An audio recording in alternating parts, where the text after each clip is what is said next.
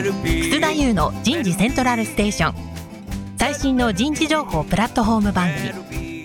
日本最大級の人事エグゼクティブクラスのコンソーシアムと HR テクノロジーインスティテュートの代表を務めシンガーソングライターとしても活躍する楠田優が有名企業の人事や人事をサポートする企業の方をゲストに迎えて第4次産業革命時代に我が国の人事がなすべきことを模索しながら情報提供していきます。この番組は株式会社アカリク株式会社ロックスタレンタ株式会社株式会社 AW ステージの提供でお送りいたします。Well,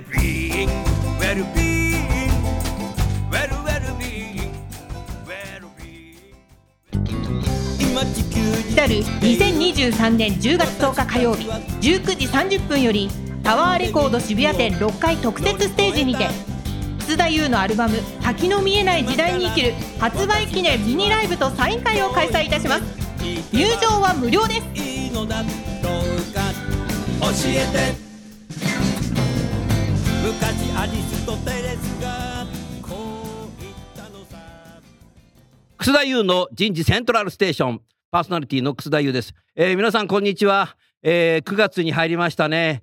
今日はですね東京の汐留にあるパナソニックコネクトさんの16階のフロアからお送りしてますけどすごい今日は天気が良くてですねもう遠くまで一望できますね。素晴らしいなというふうに思います、えーラジオなんでね残念ですけど皆さんにはね見ていただくことができませんけどもえーワクワクしながら今日は番組をお送りしていきたいなと思いますので最後までどうぞお聞きください。田村屋の健康ポイント行ってみよう Walking, walking, walking. Stretch, stretch, stretch. あいあいあいあいあい。何気なく歩くではなく健康のために歩くを意識しよう何気なく歩くではなく健康のために歩くを意識しよう私たちは毎日必ず歩きます通勤時間や会議室までの移動お昼には近くのお店やコンビニまで運動をする機会がない人でも、そんな毎日の歩くことが積み重なり、私たちの健康が作られます。いつもより背筋を伸ばして歩く。歩幅を少し大きくとって歩くだけでも運動効果が高まります。何気なく歩くではなく、健康のために歩くを意識しよう。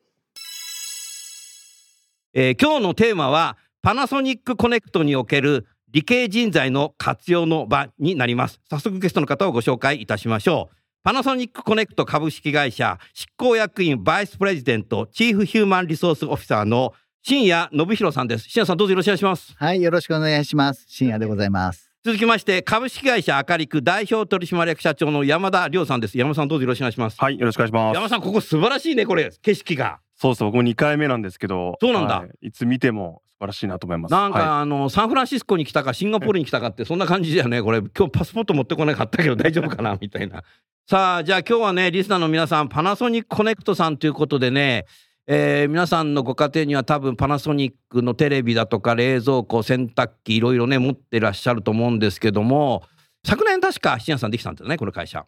そうですね。あのーまあ、事業活動はもうずっとやってますけましたけども、そうですね。昨年あの4月にパナソニックグループの再編がありまして、まあ、うん。うん事業会社制ということで、うん。まあ、我々その B2B をやっている事業部門が独立してパナソニックコネクトという会社になりました。で社長の樋口さんはマイクロソフトに行かれてて戻ってこられて、まあ、そうですね。社長やってるとはいいうことですよね。はい。もともとパナソニック出身なんですけれども、そうそうそうそう25年間違うあの会社に行かれてまして、うんそれから戻ってきたということいいですはいね。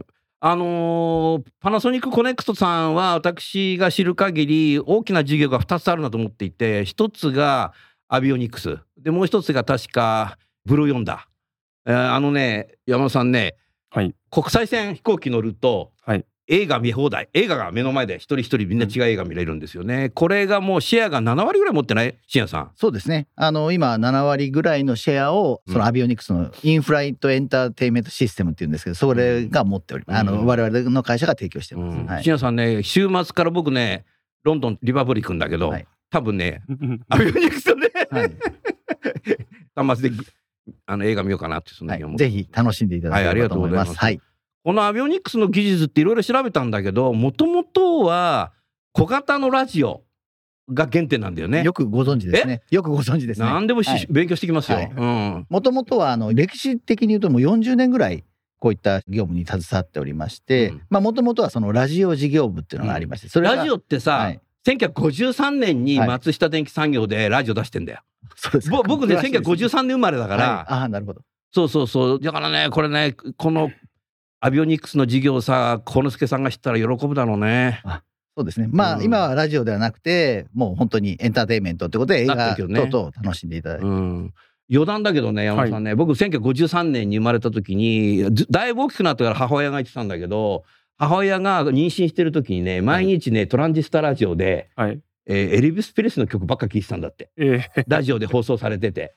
だから僕はね、今ロックやってんだろうああ、なるほど。もう、うん。お腹の中にいる時からもう、ロックは味わい。だからもうパナソニックさんのおかげで、はいありがことうございますんな活動してるんな。これが大きな事業、一つ。そうですねですよねはいで、もう一つがブルーヨンダー。ブルーヨンダーは、もともと何かドイツで開発された、いわゆるサプライチェーン。えーの仕組みですよね。でも、サプライチェーンなんだけど、サプライチェーンってアナログになっちゃうんだけども、いわゆる機械学習使って、うん AI 使って自立したようなソフトウェアですよね。これがアメリカのブルーヨンダー社が買収して、それを今、パナソニックさんが一緒にやってるっていうことそうですねですあのよね。ドイツにブルーヨンダーっていう会社がもともとありましあってたそうでしたねでアメリカにその JDA っていう会社がありまして、うんこの JDA がこのドイツのブルーヨンダーを買買収してて名前もブルーヨンダーに変えてしま変えたんだったね、はいそうだったね。そんな会社やっぱね、サプライチェーンはこれからますます伸びるね、これ。うんだって、AI が学習さしていくんだよ。はい。これすごいよね。もう普通みんなアナログでやってるじゃない、これ。そうですね。ど、どこ、どこのルート通るのとかさ。はこれが機械学習でさ、このルート通るといいよっていうの分かるってことでしょ、そうですね。あのまあサプライチェーン結構幅広い領域ですし、うんなかなかこうデジタル化してない領域でもありますので、これをまあつないで、うん。AI でどんどんつないでいって、うん。まあよりこう、まあ、快適にするというかですね、自動化していくっていうことで、うん。まあそこに成長の目があるなということで、なるほど、なるほど。えー一昨年、21年の9月に、うんまあ買収をして、おーえー我々の傘下に入っているという、うんそういう会社です。はい。山本さん、パナソニックっていうとさ、はいもう古くから松下電器産業っていうことでさ、ものづくりって感じだから、やーなんか目に見えるものづくりなんだけども、はい。今聞いてるとブルーヨンダーって全く目に見えないソフトウェアの会社なんだよね。ね。うんはい。これだからすごいチャレンジでね、パナソニックグループとしてもね。で、もちろん、あの、我々、そのパナソニックコネクトの中でも、うんやっぱりパナソニックならではのハードウェアの事業もありまして。あるからうね。んだからハードウェアとソフトウェアをこうインクルージョンしていくようなそうですね。形で、いあの B2B ではい。成長していこうということはいだよね。だからやっぱり組み合わせもありますし、うんまあ、組み合わせではなく、もうソフトウェアだけというのも、まあ、このブルーヨンダー買収して以降ですね、うんまあ、チャレンジしていると。まあ、そんなような会社です。うんうんさあじゃあ本題ですけどもこのパナソニックコネクトさんに入社された時にそのいわゆる理系の学生学部生修士が多いのかなの学生は活躍する場っていうのはまずどういう現場が多いんですか、うん。もうたくさんありまして、うん。今、新卒で言いますと、大体、今度の計画だと150人ぐらいなんですけれども、そのうちの6割6割は理系。も理系ということで、まあ、大体100名ぐらいと100名ぐらい。うんいうことです。で、まあ、先ほど、えーまあ、言ったそのアビオニクスとかブルーヨンダーだけではなく、その実装機、チップマウンターですね。あのあそっちもあるからね、はい、スマートフォンとかを作るときに、うん。こう今はもうものすごいこうチップが載ってますので、これをもう高速で置いていくようなですね、あチップマ高速で置いていく、はい。そのうん。はい、これ一つの基板に、うん。そのもう米粒よりもっと小さい砂みたいなチップがこうあるんですけど、自動的ロボットそれをかなんかで、はいロボットでこうやってピンセットでさ一人一人こうやっていくっていう、うん。そういうことじゃないんだよな。現場見ないから分かんないねシステムでもこういうのね、それからあの業務用のパソコン、えーあ業務用のパソコンはそうだよね、はい、日本では結構シェアの高い、うん。その業務用のパソコン。アメリカなんか行くと業務用で使ってるよね、アメリカのはい、でアメリカではそのタフなパソコンで、まあ、お警察だとか、軍だとかおー。そういったところで使ってるようなうん。非常にタフなパソコン。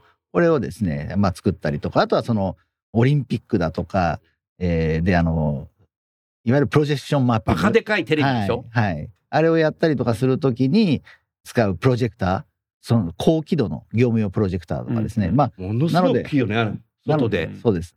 あれでゲームやりたいけどね。なので、ものすごいこう幅広い領域がありまして、それぞれに技術の方に入っていただいてるので、うんうんあの、ハードウェアの設計から、そういったソフトウェアの開発まで、うん技術のメンバーのやることっていうのは非常に幅が広い、なるほどはい、会社です。うんそうすると、パナソニックコネクトさんは研究所はあるんですか？研究所もあります。どこにあるの？研究所研究所は、えー横浜、うん。それから大阪、うん。えー福岡。おこのこの3大カ所都市にあるんだはいね。そうですね。はい。ねえ、はい結構地方にある工場のあるとこ多いけど、工場というかあのはい研究所があるとこ多いけど、はい。結構いいとこにあるね。まあ、横浜は少し、横浜市の中のうん、こう、風光明媚というかですね。あなるほどでも横浜市 横浜市。いや、横浜であるはい限り。じゃあもう大阪はもう門真だ。大阪は京橋です。あ、京橋ね。はいああ、福岡は？福岡は例の。ああそこだ美濃島。美濃島だね。はい。昔の九州松下電機、はい。いもう一緒になってるからね。一緒になってるからね。はいうんなるほどな。私もあそこで3年間仕事したことありました。人事でしょ？人事で、はい。案外いいから。うんシャイラ人事だもんだったら。あのー山田さんせっかくだからさ、はいその理系人材ということでなんか、はいあの質問されてくださいよ。まあ、社名が変わったというところで、ちょっとまあ採用の部分でもし聞けたら、あの、お話聞きたいなと思ってるんですけど、うん。あのーまあ、パナソニックというブランドは引き続きありつつも、まあ、パナソニックコネクトという名前になってからの、こう、採用の市況感とかの変化があれば、もし伺えたらなと思います。はい。まあ割とですね、はい。あのー先ほども申し上げたように幅広く、まあ、事業をやらせていただいてますので、まあ家電をやりたいっていう方はもちろんなかなか難しいんですけれども、やはりまあ B2B なんでテクノロジーとしては高度なことをやっているので、うん。やっぱり理系の学生の方にとっては、その自分の持ってるこの技術力を活かせるし、うん。まあ、さらに高めていくことができると。技術力もですね、例えばその、こう画像認識だとか、ああいうレベルではもう世界もう有数のですね、うん。技術力も持ってますので、うん。いろんなそういう学会だとかでも常にこう、いいこう位置づけにいるっていううんうん形ですので、なるほどねまあそういった技術を高める。うんそれで先ほど申し上げたようなそのチップマウンターのようなもう細かいもの。うんで、これも今は画像認識を使ったりとか、うん AI を使ったりとかして、どんどんどんどん高度化していくので、こういったものの掛け合わせうんができる。またその機械設計だとかうも、んもうあの活かせますし。だから今まで松下電器から始まったそれぞれの技術、はい。研究開発、うん。その技術とその M&A によって新たなるものを買収した中でそれ一緒になってはい。次の世代、うん。第四次産業革命っていうのはね言われてるけども、うん。新しいものをどんどんどんどん技術者としてはい。できるということそうですね。さうん。先ほど学会って言ってたけど、きっとだから優秀な人は学会にその論文発表したり、はいまた特許取ったりしていくってはいい。うこともちろうんん。をだから、はいアカデミックの世界で仕事をしていくって感じですよね。まあそれもありますし、うん B2B なんでお客様にダイレクトにこううん触れ合ってですね、うんそのお客様のお困りごとを聞きながら、この自分のそのやってる技術をそこに活かしていける。うんそういう喜びっていうんですかね。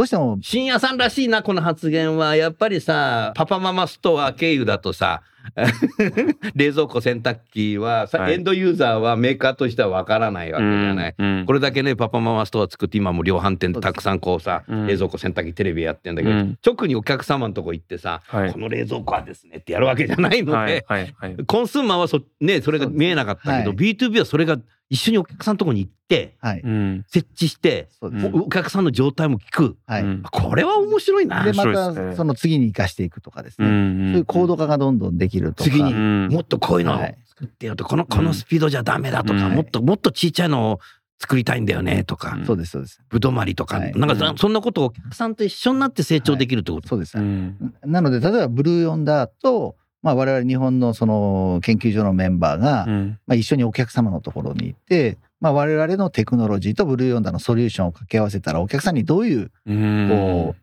価値が提供できるかみたいなこと、いくつかのこの実証実験をですね今アメリカの方でやってますのでうん。だからうちの技術の方は結構その海外にこう行ってですねそういったチャンスもうん。あるかなというふうに思います。なるほどな。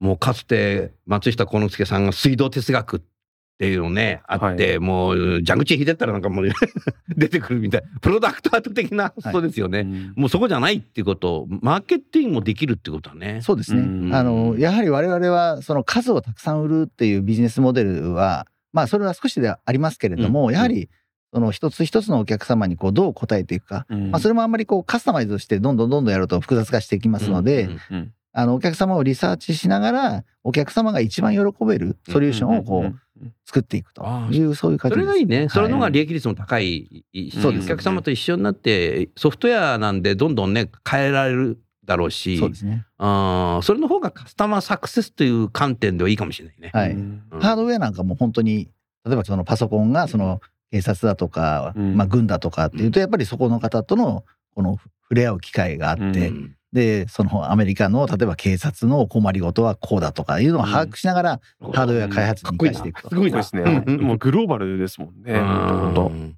そうすると、英語力ってどうされてんの？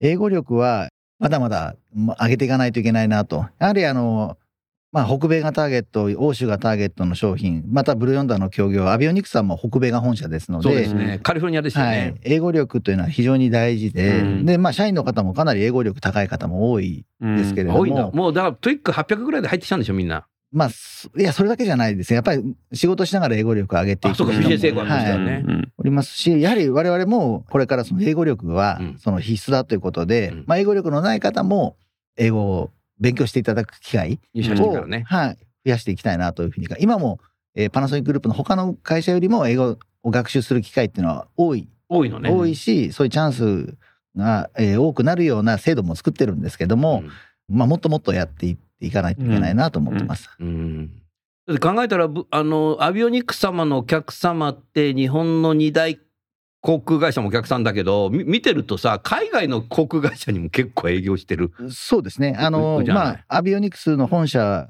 カリフォルニアですけれども、まあ、ほぼほぼ全てと言っていいかもしれないぐらいの国を相手に、必ずエアラインがありますから、そこと、まあ、商売をさせていただいていると。無限になんか拡大する。そうですね。今話聞いてると。でも、あの、うんコロナの時は非常に苦しかったんですね、このアビオニクス事業。飛行機飛ばないから全然飛行機乗んなかったもん僕はい。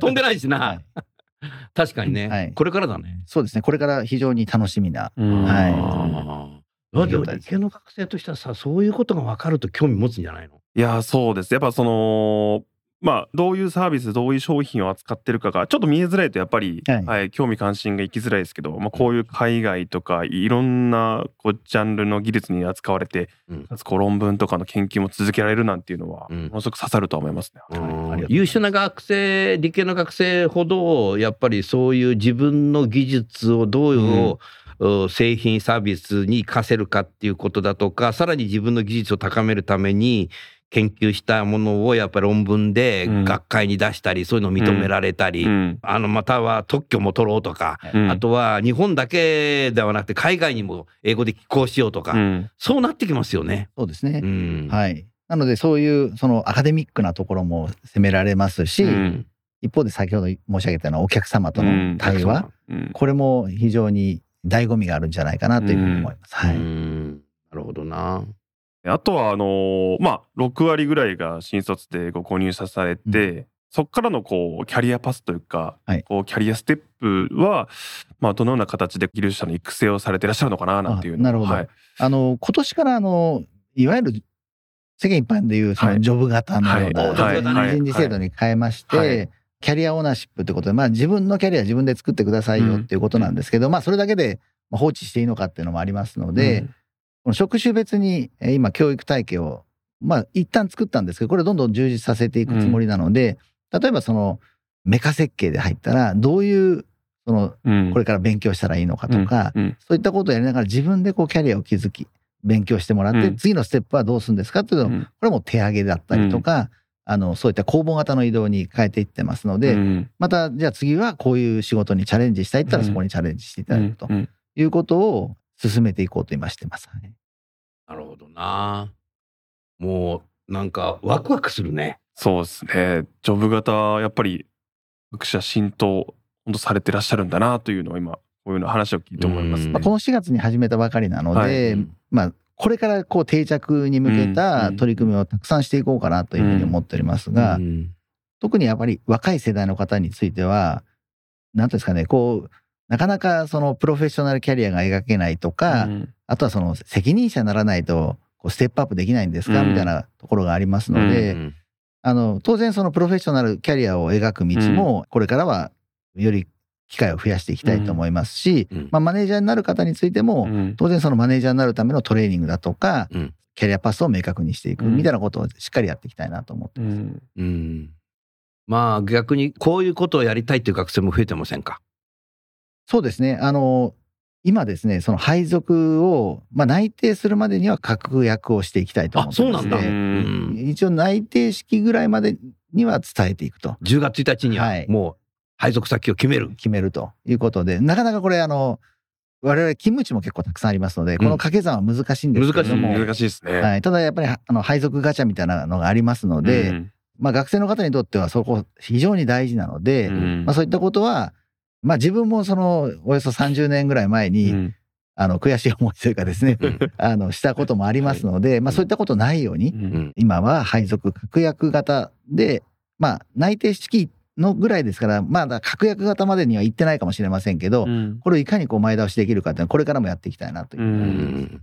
学生にとってもね親御さんにとってもいいね、そうですね。インターンシップはどうしてんの？インターンシップもあの今年もだいたい130テーマぐらいその OJT タイプのそんなにあるんだ、はい。うん。やってまして。きめ細かくやってんな。でえ100現場大変なんじゃない？いや現場の方も非常にあの喜んで、喜んでくれんの、えーやっていただいてるんで。忙しいのにもうジョブ型にジョブディスクリプションに入ってないとかって。言ってこない。いやいや大丈夫です。あのどどちらかというと手上げというかですね。もう手上げ。いややりたいということで、でそのうちこれはねカルチャーだよ。うん、そうですね。あのね現場がね、非協力的なね、うん、会社もうん。実はある。そうですか。でも今130のテーマのうち100テーマが技術系です。技術系。はい。あ技術者の人たちっていうのはやっぱり自分たちも学生の時に当社を選んでこう入ってきたのでその思いがよく分かってるというのと、うんうん。うんその彼らに対してもう最新のこういうものが製品サービスになっていくんだよっていうことをやっぱり早いうちに学生にうん教えたい。そうですね。うん。でやっぱりそのまあ会社の名前が何やってるか分かるかっていうと分からないので、うん。あ学生は分かんない。はい。うん僕分かんない。なのでお客様にこうやっぱりうちの商品を売り込むように、うん。やっぱり技術のえ職場の責任者の方々もやっぱりパナソニックコネクトを知ってほしいと。うん。でやっぱり来ていただくとあパナソニックコネクトってこういうことやってるんだっていうことをまあ学生の方も感じていただけるので、うんなんていうんですかねこう会社のなりわいとか何をやってるかとか、会社は何を目指してるかっていうのを、まあ、より多くの方に知っていただきたいという思いは多分現場の方も多いんじゃないかなと思います。なるほどね。うん。特にコロナ禍で緊急事態宣言とかやってる時は学生呼べなかったし、ね。だからもう,、はい。もうここまで来れば呼べるだろうし、それはこれからどんどんやっていった方がいいね。でやっぱり学生も10波人からげでインターンシップやるんじゃなくて個別にやっていかなきゃいけないっていう時代になってきたかもしれないね。うん。でも大変だなこれな。いやーでもインターンシップのそのパターンがそんだけあるっていや本当きめ細やかですごいなというか。まあ学生もインターンシップは何、どこにインターンシップ100何種類あるの？え選ぼうって学生から言ってくるの？そうじゃなくてこっちで決めてこっちで決めたやつをこう応募してくる応募してくる。それを見ながら応募してくるっての。感じですね。おーはこれ調整するのも大変だね。いはい。うーん。大体やっぱこう2つか3つぐらいの、まあ、パターンが多いは多いんですけど多いの人どういう感じ？パターまあンは？まあやっぱりその一つの職種の、まあ、職業体験っていうところで、まあ、何パターンの職種があってじゃあそれのちょっと職業体験やりながらグループワークやって、はいまあ終了なんていうテーマが多いは多いんですけど、うんうん、はい、もっと奥深く突っ込んでんね。具体的だね。うんだからやっぱそれがやっぱ B2B だから余計そうなんだろうな。そうですね。あの説明会式のようなやつもあるんですけれども、はいやはり OJT で実際仕事に触れていただく機会っていうのをうんやっぱり増やしていった方が、その学生さんとのタッチポイントとしてもいいのかな何日ぐらいやるのそれ？結構長く。うん結構比較的長くですね。うんであと一部ですけどもう少し長期のインターンシップもうん今やろうとしてます。やろうとしてるの。はいああ、それはいいね。うんもうどんどんね、欧米みたいにしてった方がいいようん。本当に。でもっと若い時からっていうのもいいかもしんないよ。あ1年生とか2年生とか、うんそうですね。うんうんやっぱり3年生ぐらいから自分のなんか研究したものとか選んでるけどさ、はい学部はね。そうですねはいうん、だけども、もう早くからやってった方がいいと思うな。う。うんん、あそれはもちろん現場も大変だし、あ人事も大変なんだけども、うん。修士とが学部だとどっちが多いんですか、今は修士の方が多いんじゃないかなと思いますね。う、うんんやっぱり修士ですよね。でも学部でもいいんでしょ、別に。学部でも大丈夫です。はい。うん、なるほどね。そうだよな。なるべくやっぱ早くしてった方がいいな。まあ、研究室こうき決める前に一旦こう仕事をどんなイメージでこう仕事を進めるかって理解した上で最終的にその研究室先を決めるっていうのもありだと思うんで、うんまあ、なんか1年生から、まあ、だんだんもう本当にウルトラ早期化になりますけどもう早期化早期化ですね。はいそうですね。だからな我々もそのインターンシップだけじゃなくて、まあいろんなイベントだとかで、やっぱり1年生、2年生ターゲットにしたイベント等に参加してうん、やっぱり1年生、2年生のとのタッチポイントうん。を作っていって、うん。やはりそういう研究室決める前に、こう自分はこういうのになりたいなっていうのうん。をやっぱり考えていただくっていう機会を作った方が、作った方がいいね。いいなと思います絶対や、はいいいですよね。で、やっぱり話を聞いていて、先生もさ、パナソニックコネクトって何やってるか分かんねえなって感じ。そうなんですよね。いや、そうなんですよね。。うんだから先生に向けても少し接点増やしていきたいなというふうに思ってます。はい。うんそれはやってった方がいいな。まあやっぱ学生の中ではその先生のアドバイスっていうのはやっぱ絶ね大なので、やっぱそうなんだ。はい。うんでもしかしたら先生がそのパナソニックさんこんなに素晴らしいことやってるけれどもイメージがその白物家電に止まってた場合はあそうそうなんだっていうふうになっちゃうと思うんで はいあーそうだね。はいうんなんでやっぱメッセージ伝えていった方がまあ学生からも先生からもこう両軸でメッセージを送っていくっていうのがいいかもしれないですね。うん先生を回っていこうかなと思いますけど。おおっしゃる通りだね。はいはい、待った方がいいよ。はいうん逆にでも先生からはあのそういうこう民間企業の方お呼びしてトークセッションしてほしいっていうオーダーはあるはあるんで、はいはい。まあ、その辺は、まあ、ぜひ明るくとつなぎさせてもらえたらなというふうに思まってます。たぜひよろしくお願いします。り明るくは得意なところですね。はい。はい。それブリッジするのな。はい。理系上はどうなの理系上はですね、今、我々その女性採用へ非常に力を入れてまして、う全体、いわゆるその大卒以上という領域でいきますと、大体4割ぐらいが女性になってあ、ますそうなんだ。はい。うんうんうんで、理系もなかなか苦しかったんですけども、まあ30%弱ぐらいのすごい、あ、でもはい、すごいですごいですはい、女性学生が。1割取れないって会社は結構多いのそうですね。はい。すごい3割それな弱で。何かあの女性が3割来るっていうなんか打ち手があるの？いや、あの、やっぱり、しっかりとこう、まあ、ダイレクトオファーみたいな手も使いながら、うんみんなで頑張ってるっていうあみんなで頑張ってて、うん他の会社が頑張ってないみたいな。えーそうなんだ。はい。えーあの、我々その、2035年ってちょっと長いんですけど、これはまあ現実界としてはそれぐらい取らないといけないんですけど、2035年までに、まあ女性の管理職比率を30%にしようって目標を掲げてましてうん、で、これをこう、分解していくと、例えば新卒採用だったらうん、今は4割ですけども、うん。まあやっぱりここはもう5対5を取らないといけないねっていうのをうん。考えてまして、うん。で、今は4割の、まああの、女性の割合ですけど、これをまた5割にしていくためにどうしたらいいのかとか、うんで、まあ、いわゆるその理系上のところも、うんまあ今3割ですけれども、まあこれをどうやったらさらに増やしていけるのかと。うん集団はものすごいその割合違いますから、うんこの割合の中で、いかにこのパナソニックコネクトに来ていただく学生の方は、まあその率でいくと女性が3割、4割っていうのができればうんいいなというふうに思ってます。それはもうだから2035年って考えた時に、やっぱりもう本当大学1年生の理系上から少しね、ここういう会社があるんだっていうことをうん。はい。そうなんですよね。やっぱやっていかないと、やっぱり理系って研究室に入っちゃうので狭いところにさそね。はい。それでもう、はい。その研究のことだけでもた単位取るのに必死だと思うので、レポート書いたり論,、はい。論文出したりっていうことでださあ就活しようみたいになった時にやはり目に見えるような会社に行っちゃう可能性もあると思うのそうそう。で。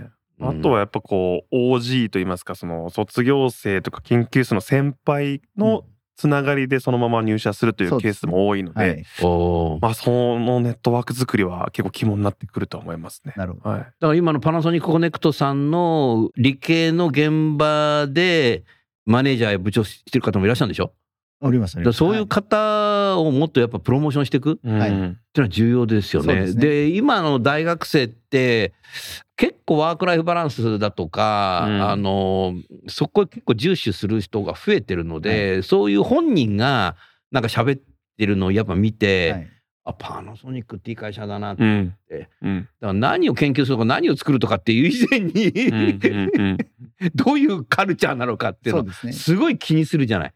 うんあの、カルチャーは非常に、その、まあ、会社できて、まあ、1年半ぐらい経ってますけれども、もともとこの事業、この体制で事業をやってるのは、もうそこからさらに5年ぐらい遡るんですね。で、ずっとその7年ぐらい前から、そのカルチャー改革っていうのは、もう粛々とやり続けやっててままし、してたよね。なので、働きやすさっていうのは、その10年ぐらい前に比べたらもう格段に変わってきてもうますし。10年前のパナソニックには戻れないな。今だすごい柔軟じゃない。そうですね、柔軟ですし。柔軟だったよね。はい。うん、なので、その、ここにフォーカスしてるよ、一人一人にね。うんなので、例えばその、まあ、女性っていうに限って言うと、例えば、その、まあ、いろいろ、まあ、会社の中では、いろんな会社があって、なかなか女性は活躍しにくい会社も、ひょっとしたらまだあるかもしれないんですけど、うんあの、そういったことは極力なくして、うん。基本的には、こう、男性女性の、その差がないようなうん。形で、まあ、仕事ができるようになりますし、うん。まあ、そのチャンスもうん、なぜか男性しか昇格していないとか、うん。そういったことを、現実的にはやっぱりこれまでライフイベントの関係とかであったんですけど、うん。そういったこともなるべくこうバリアをこう下げていって、うん。女性が活躍できるっていう職場作り、うん。まあ、これ男性もそれは同様なんで、うん。あの活躍できるように、えー環境を整えていってますし、うん。昇進のスピードも、ですか、何歳にならないと上がれないとか、そういうのをもう撤廃してますので。撤廃したんだ。うん。はい。うん電気はだいたい入社して15年経たないと管理職ねなれないっていうのがあったじゃないですか。はい。だから早くても3739うん。歳ぐらいで長になるっていうのは一律あったけども今なくなってきてんだ。今ですと一番早いの方で20代。20代ではい、管理職にななります。で、まあ、本当に少ないんですけども、例えば、まあ、何人っていうと、あの、次の月では、その30歳になりましたっていうので、減っちゃったりとかあそうそうそう減るんですけど、うん。なんか年功じゃないってことでしょ？はい、そうです。んベンチャー企業のようななんかスピード出世とかっていう可能性もあるってことですよね。可能可能性もあります。はい。でも考えたらさパナソニックってもう100何年え？松下。105年、うん、そのですもう100年超えてるはい企業なんだけども、コネクトって去年できたばっかりだからさ、うん。明るくよりさ、新興企業なんだよ。そうですそうですね。ベンチャーなんだよ。明るく何年なの創業して。えっと今14期目なんなもう伝統的な会社じゃない。いやいや。いや、アドベンチャーだよな。まあどっちかっていうとな、はい。結構アドベンチャーしてるよね。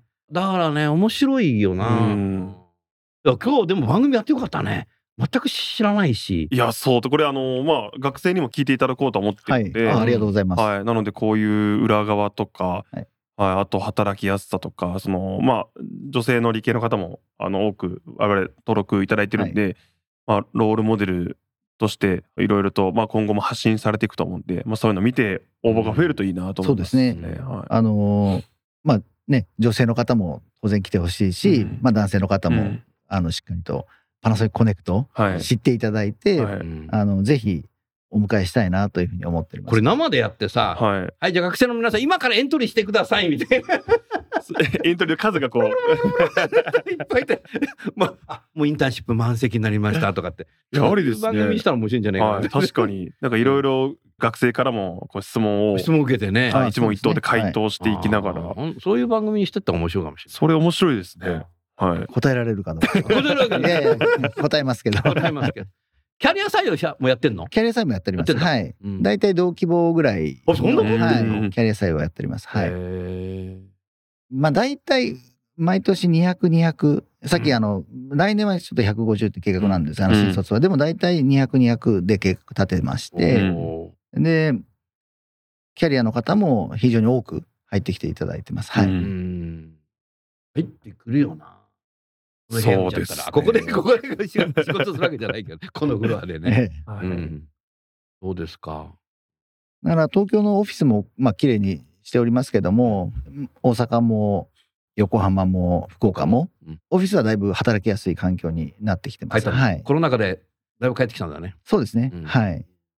その採用のメッセージも少し変えたなんて話も以前お伺いしたななんて思ったんですけど、そうです。そのあたりとかもはい、メッセージも変えてきてまして、はい。やっぱりあのキーメッセージは叶えようという、会社もその叶えようっていうことでメッセージ出してるんですけども、はやはりあの一人一人がこう自分のなんですかやりたいことを持ってでそれがこう、まあ、叶う会社でありたいなっていうふうに思ってますので、パナソニックコネクトのパーパスっていうのもありまして、うん。まあ我々そのお客様の現場に着目してるので、まあ、現場からっていうのがまずありまして、うんで社会を動かし、うん社会を動かしていく。まあ、ブルヨンダーはブルヨンダーのソリューションで動かしてますし、ハードウェアはハードウェアでいろんなところで社会を動かしているんですけど、それをまあ未来につなごうということで、でそれってまあ結構幅広い意味があるんですけれども、まあそ、我々の会社に集う一人一人がですね、じゃあ私はこのサプライチェーンのここを変えていこうとか、私はこのエンターテインメントでこういうことを実現したいっていう思いを持って入ってきていただいて、そのそれぞれのこの思いをまあ叶えていける会社になっていきたいなというふうに思ってます。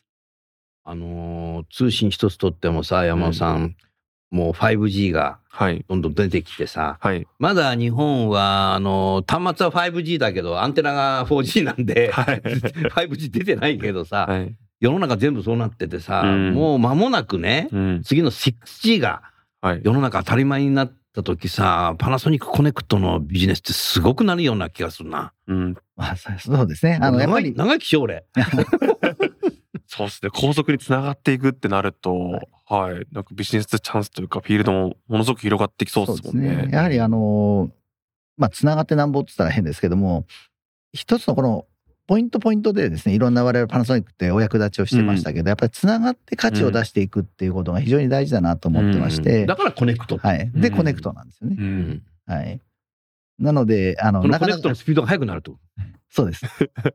ね、社名もなかなか分かりづらくて、コネクトって、これ何をやってる会社ですかって、この質問が一番多いんですけれども、うん最初さ、パナソニックコネクトソリューション、なんなんか、コネクテッドソリューションズ社っていうい社内言えなくてさ、5回ぐらい噛んでたことあったよな、あなたのセミナーやってるラジオだとさ、編集できるけど、はい。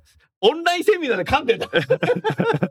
草さんダメじゃんみたいな顔されてさ、でも言えないよな、あれ。なかなか、あの、我々慣れてるから言えますけどああ、はい練習しなきゃいけない。生米にうん生米、生卵と一緒ね。ああ、あれ、なんか一番最初に、そのパナソニックコネクテッドソリューションズって聞いたときに、なんか俺、ちっちゃいコネクタ売ってる 部品とかってことですね。なんか中小企業でしょ、うん、そういうふうに思っちゃった人もいたかもしれないね。そうですね。うん失礼だけどう。ん。うん。なので、それ手広くやっておりますのでい。やー、はい知っていただきたいですね。そうですねでも本当に。で、あの、やはり、こう、社会にインパクトを与えるようなことをやりたいと、まあ、会社としても思ってますし、まあうん、私個人も思ってるんですけども、まあ、そういったことができる会社なので、うん。例えばその家電だとかを売ったら、自分の作ったものがこう街で売られてるこういう喜びももちろんありますけれども、あ、この仕事がなんか便利になったりとか、うん。そこの裏には我々がいるみたいなところもですね、うんあの、喜びの一つかなと思います。う。うんんあのー最後の質問だけども、すごくパナソニックグループの中でも、コネクトさんが一番なんか対話を重視してるなっていうふうに見えるんですよ。はい。ワンワン含めてね、はいこの辺の話、少しリスナーにお話しいただけませんか？そうですね。あの、ワンワンも社内分社であった時の2018年から始めてまして、うんまあ会社の中でそのワンワンをするっていうのはもう根付いてまして、うんまあ何かあったらワンオンワンということで、まあ私も週に、まあ、数人、今、あの、まあ、社内のいろんな活躍してる人とも話がしたいという、まあ無理言ってるんで、うん。週にし、まあ部下の方も入れて、まあ、少なくとも5回ぐらい、ワンワンワン。やってますねいろんな方といろんな方とね。はいで、やっぱりそこで対話で、まあお互いに何か気づくとか、うん何かアイデアが生まれるとか、うんまあいうこともありますんで、まあ決してその、なんていうんですか、業務チェックをしてるわけじゃなくてですね、うんあ、こういう人がいるんだっていうところから始まって、やはりこの人と何かを一緒にやったら、なんかまた違う価値が生まれるな、みたいなところもうん出てきますね。やっぱり人と人をつなぐ。うん。これもやっぱりそれもコネクトなの？はい、コネクトなので。あそうか、わかりやすいな。はい。あのーコロナ禍でさ、うん2020年の緊急事態宣言からさ、家でさ、はい。何も喋んなくてもさ、ディスプレイ向いて仕事できちゃう職種ってなんかすごいあったんだなってのは分かって、うん。だからもう、おはようございますも言わなくて、うん失礼しますも言わなくて、うん無言でこう仕事できる職種って結構今増えちゃったじゃない？はい。はいだ。からそういう中でさ、そのこうやって戻ってきて、またオンラインでもいいんだけど、対話をすることの重要性ってのは人間重要なんだってことがつついたってことだよね。なので、あのーやっぱり我々も少し、まあ、週3回ぐらいは会社に出社しようよっていうポリシーを社内に出しているんですけど、うん。やっぱり実際、こう、社員同士がこう、何人か集まって、うん。さっと打ち合わせして決まるってことが非常に多いので、うん先般もあの、ある事業部門に行って、まあ、お昼休み過ぎた時に、こう、みんなで集まって、うん。で、課題、その日の課題を、わーっと言って、で、私がやりますとか、あ、じゃあ、それはあなたにお任せするわとかっていう話で、その場で終わるので、うんやっぱこれオンラインだとまず繋がらないとか、そうですね。聞こえてますかとか、ミュートですよとかっていう話をしてる間にもう5分、10分過ぎていってしまうので、やはりリアルのパワーっていうのはあるなというふうには思いますね。うんあの、樋口社長も結構フラットに座ってんの？そうですね、あの、フロアに普通に座ってますので、社長室ないんだ。社長室ありません。はい。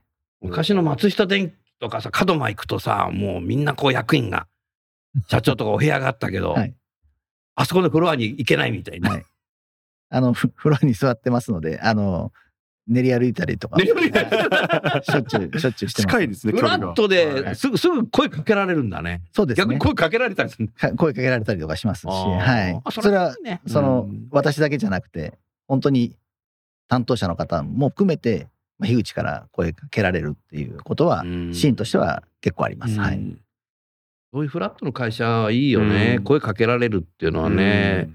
うーん、松下電機産業の頃は、入社して定年するまで一回も幸之助さんと喋ったことない方ってのは随分いたけど。昔よまあ昔昔はそう。だから、あの、まあ、あ僕の、1970年代から知ってるからね、この会社。50年知ってる。まあ、パナソニックグループ他の事業会社もだいぶフラットにはなってきてると思いますけど。重要会社。そうだね、はいはいみんなフラットになってきてるんだよね。そうそういう時代だような。んうん。それをなんかワクワクするし、はい逆にリテンションにもいいよな、それは。そうですね。うんはい。うん。なんか社長から声かけられるとさ、うん。なんか自慢したくなんない？いや、うん、あんたも社長だったの、それは。そうですね。はい あの、若い社員がいるけどさ。そうですね。うん。なるほど。それでは最後にですね、ご出演いただいた方に、リスナーの皆さんにメッセージを添えていただきたいと思いますが、その前に私の作品を聞きましょ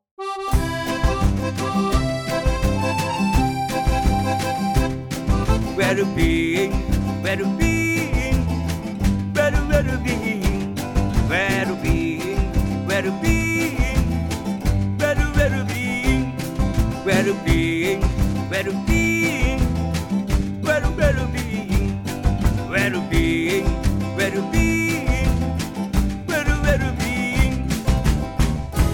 そして僕たちは幸福になりたいそして健康で長生きしたい。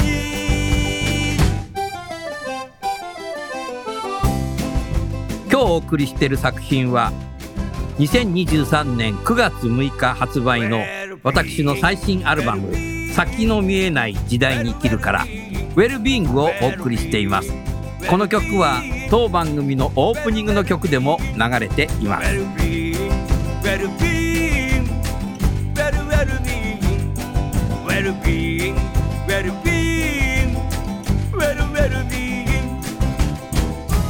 そして僕たちは幸福になった」「そして健康で長い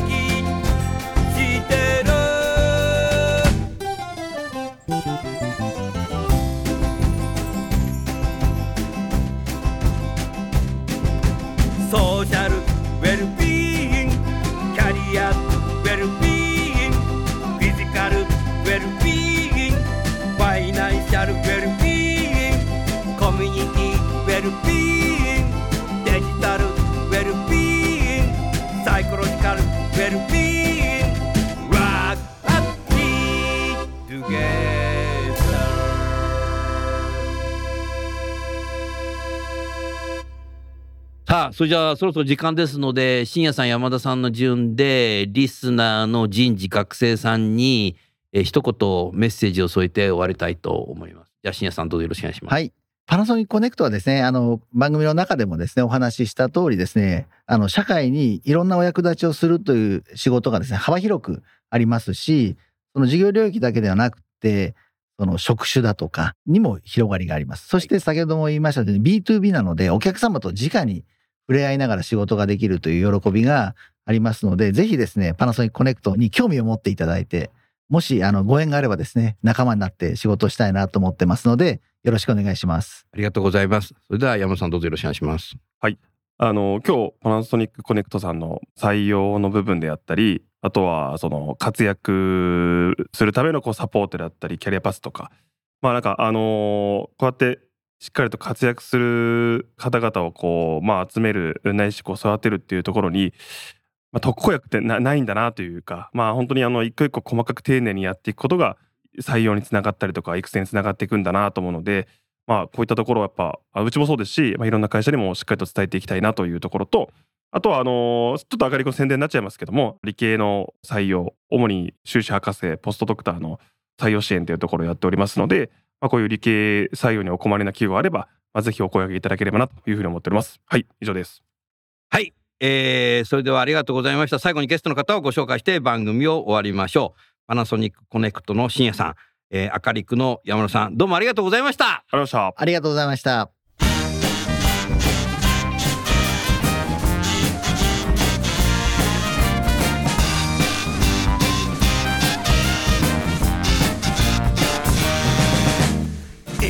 の番組はいかがでしたか？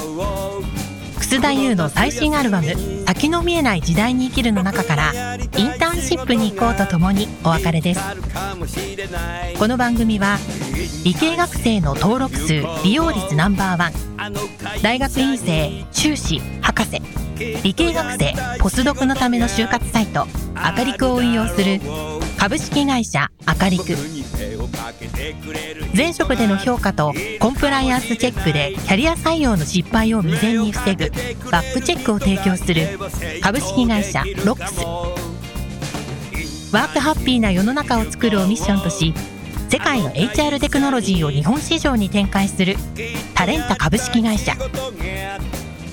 職場でできるストレッチと質の高いウォーキングを提供する健康経営サポート企業の株式会社 AW ステージの提供でお送りいたしました。それでは次回も初めてわかるさインターンシップに行こう時間を見つけて僕のやりたい仕事が